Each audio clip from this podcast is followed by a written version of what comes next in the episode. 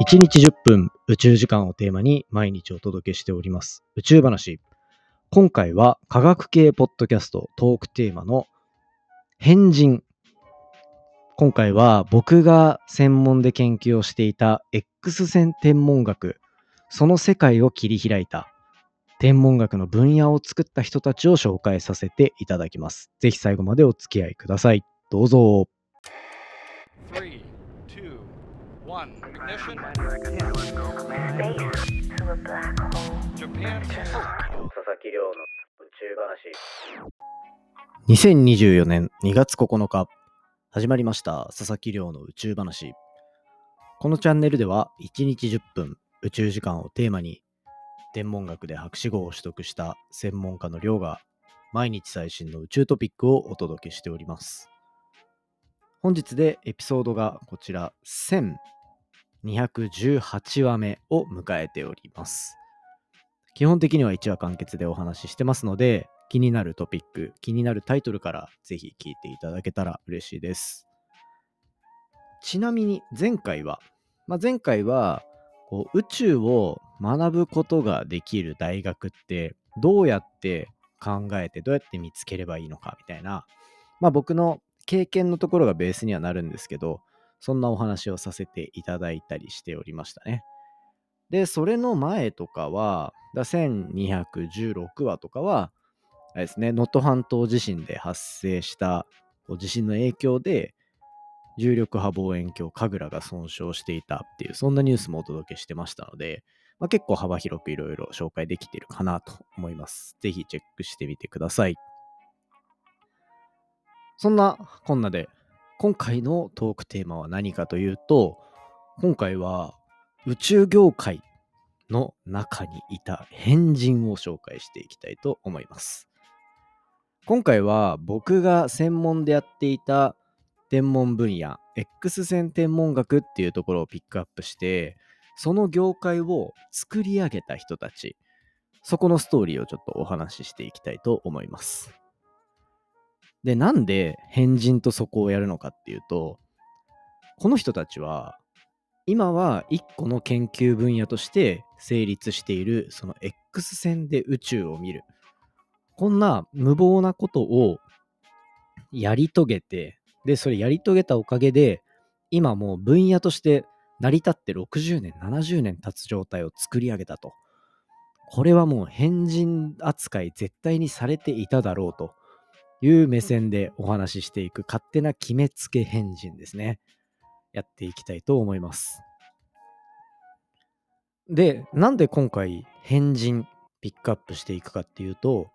これは毎月10日は科学系ポッドキャストの日ということで、その前後で、こう、共通トークテーマで科学系ポッドキャストのみんなで話を進めていくっていう内容があって、で、今月はトークテーマ変人なんですよね。なので、それぞれの番組が変人っていうエピソードで、いろいろ展開しているので、まあ、僕は今回 X 線天文学という分野を作った変人を紹介させていただこうかなと思っております。じゃあ早速本題いきましょうか。今回紹介するのは、まあ、このポッドキャストでも一回特集組んだことありますね。X 線天文学っていうところ。X 線聞いてイメージする言葉って皆さん何でしょうか？まあ、よくあるのは、レントゲンですよね。もう、レントゲンは、非常にこう、重要なツールじゃないですか。ツールというか、テクノロジー。僕ら怪我して、骨大丈夫かなって言って、体の中を見るために使えますよね。あれ、レントゲンってどうやってできてるかっていうと、まあ、正面から X 線を体に当てると。で、X 線当てると、X 線ってめちゃめちゃエネルギー強いんですよ。で、そのエネルギー強いから、皮膚とかはもうすり抜けるような光なんですね。で、ただ、骨っていうのは、まあ、ある程度の密度があるから、そこは、こう、通り抜けられない。この X 線のあるものは通り抜けられて、あるものは通り抜けられない。この性質を生かして、体の骨とかが折れてないかをチェックするのが、このレントゲンの技術なんですよ。で、ここで何を伝えたいかっていうと、この技術というよりは、この光を使って宇宙を見る。なんなら、こういった光って宇宙からたくさん飛んできてるんだよっていう話なんですよね。今ではもうそんなのは一種当たり前のことだと認識されて天文学っていうのは発展していってるわけなんですけどこの分野が出来上がったのは1960年。1960年です。だ今からもう60年前。なんなら70年前ぐらいと。いうようなところ。でこれはまあ例えばガリレオが望遠鏡を使ってなんか観測したとかそういう歴史から比べると、非常にこう、浅い、歴史の浅い分野ではあると。ただ、まあそんな分野を切り開いた人たちがいるんですよね。それが、研究者の名前がジャコーニっていう人だったり、あとはロッシっていう人がいます。まあこの人たちの活躍っていうのは、X 線天文研究する上では、まず最初にこう勉強させられるというか、まあ、紹介させられる業界の一番最初の研究成果を残した人たちですね。で、何をしたかっていうと、もうこれ簡単です。今はもしかしたら X 線天文学にこう興味というか知識が全くない状態でこのポッドキャスト今聞いてくれてたとしたら本当にそんなことあるのって思うじゃないですか。宇宙から X 線が飛んでくるなんてどういう状況なんだろう。60年前の時点ではより未知ですよね。で、そんな、あるのかないのかわからんけど、いや、こう考えたら実際あるんじゃないのっていうのを考え始めて、なんならもう観測装置飛ばして宇宙に。で、観測をもうして仕切っちゃったっていうのがこの人たちの成果なんですよ。ね。すごいですよね。まあ当時は常識としては、当時のこうみんなの感覚としては、太陽以外の X 線なんて見れないだろうと思ってたんですよ。この X 線がどういう風にできるかみたいなところは多分ある程度こう理論だったりが詰められていてで太陽はま近いし温度も高いしっていうのでまあ X 線が出るだろうと考えられていたのはわかるただじゃあこう X 線このぐらい太陽が出してるからこれ何百光年、何千光年先までその天体持ってった時に、僕たちのこの地球にその X 線の光が届くのかと。そんなに強い光出してるんですかと。言うと、いやー、ないんじゃない？って思われてた。だからこそ、宇宙を X 線で見ても、まあ特に面白いことなんかないよというところが考えられていたのが当時のこう常識というか、考え方ですね。そんな中で、いや、これはなんか面白いの見えるだろうっていうことで、一旦こう立て付けとしては、なんだろうな、こう月から反射した太陽の光だとか、なんかこう、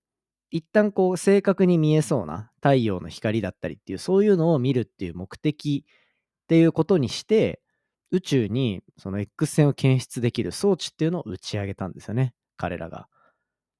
で、彼らがそれを行ってあげた結果ですね、もう、もうすごいシンプルな構造の検出器なんですよ。それなのに、もう1960年代の時点で宇宙からの X 線天元をバンバンバンバン見つけられるぐらい、もう簡単に言うと宇宙は X 線で色とりどりに輝きまくってた。ここをこじ開けたのがこのロッシさんだったり、ジャコーニさんだったりっていう、この方々なんですよね。で、この方々がいて、そこに一緒に研究をしていたのが、日本で、日本の X 線天文の父みたいに言われてる小田稔さんっていう方。この方がいたと。で、そこにこう弟子入りというか、そこの弟子みたいな感じで動いてた方たちが、こう今の X 線天文学のもう重鎮というか、名誉教授的なぐらいのレベルにいる人たちで、で、その人たちに教えてもらってた人たちの世代が、僕の指導教員とか、今の X 線天文学のこうミッションを支えているシニアな人たち。で、僕らみたいな感じで、世代がこう分かれてるんですよね。なんなら僕よりももうちょっと上にその人たちから直接の指導を受けた人たちがいて、僕らは結構もうその後半っていう感じになってるぐらいで、もう5世代、4世代、5世代とかっていうぐらいにわたって、この X 線天文学の発展があったというところを、X 線天文学っていう分野を作ったっていうのが、このジャコーニさん、ロッシさんという方々なんですよ。だって、そこから発展してきたからこそ、そしてその分野で日本が世界に対して存在感をアピールしまくれたこと、これのおかげで、今だと、まあ、先、3週間前、スリムの着陸ありました。月面着陸でわーって盛り上がってました。そこに加えて、実はスリムと一緒に打ち上がったのが X 線天文衛星のクリズムと呼ばれるもので、その開発にかかってるお金とかも、スリムの倍とか、倍までいかない。いや、でも行くぐらいだよな。っていうぐらいの価格、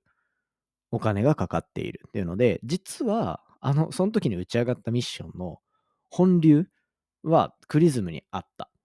でももう今、世界中注目してるのはスリムだったりするけど、それぐらい注目度の高いミッションが裏にあって、今まさに宇宙でどういう成果を残そうとしてるかっていう岐路に立っている状態なんですよね。この歴史の変遷めちゃめちゃすごくないですか？この流れを発目に作った人たちっていうのは、まあ、当時絶対に変人扱いされてるわけですよ。まあよくあるじゃないですか。そんなんないだろみたいな。そんなの見つけられんのみたいな。ねえ。しかもこう天文の分野って結構こう硬い分野ですから、そんなね新しいところ、まあもちろんこう行動力のすごい人たちによって変えられてきてるから、その人たちのおかげではあるんですけど、やっぱ天文業界でそういう新しいのをゴリゴリとこう科学的な裏付けも取りながら進めていったこの方たちは本当にすごいなと。で、これ何が面白かったか当時。例えば、宇宙の中で太陽の次ぐらいに明るいっていう X 線の天元を発見したのもこの時なんですね。で、それが何かっていうと、スコ X1。スコ X1 っていう天体です。この天体は、まあ、サソリ座、スコってスコーピオンのスコですね。の X1、X 線で見つけた一番の天体であるっていうので、そんな名前がついていて、そのサソリ座の中にすごい面白い天体があるんですよ。これが中性子星と普通の星の組み合わせになっている連星と呼ばれるものです。中性子星ってピンときますか？なかなかレアな天体なので来ない人も多いんじゃないかなと思うんですけど、中性子星、簡単に言うと、こう、太陽とかのものを、太陽をそのままギューッと直径10キロとか20キロにギューッと押し縮めて、重さそのままでそのぐらいに押し縮めたぐらいの大きさ。だ東京の人はピンとくるかもだけど、こう山手線にスポッて収まるぐらいまで太陽を圧縮したような、そんな天体。そしてそこに対して周りに普通の星があって、ガスみたいなのがわーって流れ込んで、行って光っているみたいな天体が、このサソリ座の中心の方に見つかったんですね。で、だからこれすごい状況で、こういうブラックホールの次にこの重力の強い天体が中性子星で、ブラックホールになり損ねた星でもあるんですよね。で、これすごいのが、例えば直径1万キロの地球が直径10キロに一瞬でギュッと圧縮されたら、みんなの世界どうなると思いますか？足元の地面がまあフィュッてなくなるじゃないですか。で、その対地球の半径が10キロになったら、その大きさになる、大きさの地面までどんどん落ちていきますよね。で、重力っていうのは、重い天体がちっちゃく集まってれば集まってるほど強く引き合う。なので、もう爆発的な重力で僕たちは体が引っ張られるんですよね。中心に向かって。で、地面なくなってバーって落ちていくと、マッハ500とか、秒速で言うと秒速200キロぐらいまで到達するらしいんですよ。地面に叩きつけられる瞬間って。っていう感じですね。で、まあこれ、じゃあ、そのぐらいのスピードで落ちていくと。で、それの対応バージョンみたいなのが中性子星っていう感じで、まあ、それだけ強い天体が、こう、宇宙で X 線光ってるものなんてないよって言ってたのに、そういうのがいきなりバチンと見つかって、時代がガラッと変わったっていうところが、まあその当時の一番センセーショナルなものの一つだったと言われてますね。まあ、とにかくこのロッシさん、ジャコーニさんたちの働きっていうのはものすごくて、まさに、まあきっと当時見たら変人に見えたんだろうなと。で、この活躍のおかげで、1960年代の天文系の論文っていうのの40%は X 線天文学が占めていたというふうに言われているぐらい、まあすごい成果を残した分野なので、まあ、今回この変人のエピソードを紹介しながらですね、しながら、今、日本がゴリゴリに進めてる。そして月面着陸成功させたことのあるアメリカ、中国、インド。このあたりも今 X 線天文学にちゃんと手を出している。この世界のこうバランスっていうのが X 線天文学を軸にどうやって変わっていくのか。ここはかなり注目のポイントになってきそうなので、ぜひね、皆さんは宇宙話を通してチェックしてもらえたら嬉しいなと思って、今回の変人エピソード以上と締めさせていただきたいと思っております。まあ、ぜひですね、このあたり興味深いなと思ったら、ぜひあのコメントとかいただいて、いろいろ一緒にこうね、あの答えていくので、一緒に番組作っていきましょう。よろしくお願いします。はい、ということで、アフタートークですね。まあ、今回は、科学系ポッドキャストの日トークテーマっていうところでみんなでやっててですね、これもう1年以上経つんですよ。もともとは、これ科学系ポッドキャスト参加してる人も多分あんま知らないぐらいの、初期の頃は、あの、バイリンガリレオっていう番組があって、今やってないんですけど、その番組と僕で、科学系増えてきたから科学系っていうくくり作ろうよって言って始めたところからスタートだったりするんですよね。当時その農系ポッドキャストっていうのがめちゃめちゃ流行ってて、もう真似しちゃおうっていう、もう安易な発想ですね。で、そっから今こうやって20番組ぐらいが参加して毎月同じトークテーマでやっていくと。そうすると、ポッドキャストって番組を見つけられないっていう、そういうやっぱウィークポイントみたいなのがあるんですけど、科学系のこのトークテーマに参加すると、まあそれをクリアできるというか、そこが魅力になっていろんな人が参加してきてくれてるっていう背景もあるので、まあ、これからもなんかそういうまずは最初みんなに聞いてもらえる場としてこうやって科学系ポッドキャストのくくりそしてトークテーマどんどん盛り上げていきたいなと思ってるんでぜひ皆さんこの科学系ポッドキャストとか変人って言ったら多分今回の企画のエピソードたくさん出てくると思うのでこちらぜひ聞きに行ってみていただけたらと思います。よろしくお願いします。はい。ということで、あ、じゃあ昨日いただいたコメント一つ読み上げようかな。紹介させていただきます。リスナーネーム、ローズさんからいただきました。昨日のエピソード聞いていただいたんですね。大学宇宙系の大学の見つけ方、とても参考になりました。娘は高い学力で飛び級ができますが、自閉症ですから、中学や高校や大学を選ぶ範囲が狭く、探すことも疲れる状況です。カリフォルニアは自閉症の子供に寛容なので、日本も早くそうなることを願います。娘は自閉症の症状をコントロールできるようになってきたので、将来が楽しみです。というコメントいただきました。ありがとうございます。そう、これね、ローズさんからは、おとといかな？おとといもコメントいただいてて、そうやって宇宙が研究できる大学ってどこにあるのか、どうやって調べるんだろうみたいな話してもらってたんですよ。で、娘さん、小学校5年生の娘さんと一緒に聞いていただいてて、で、まあその中でカリフォルニアの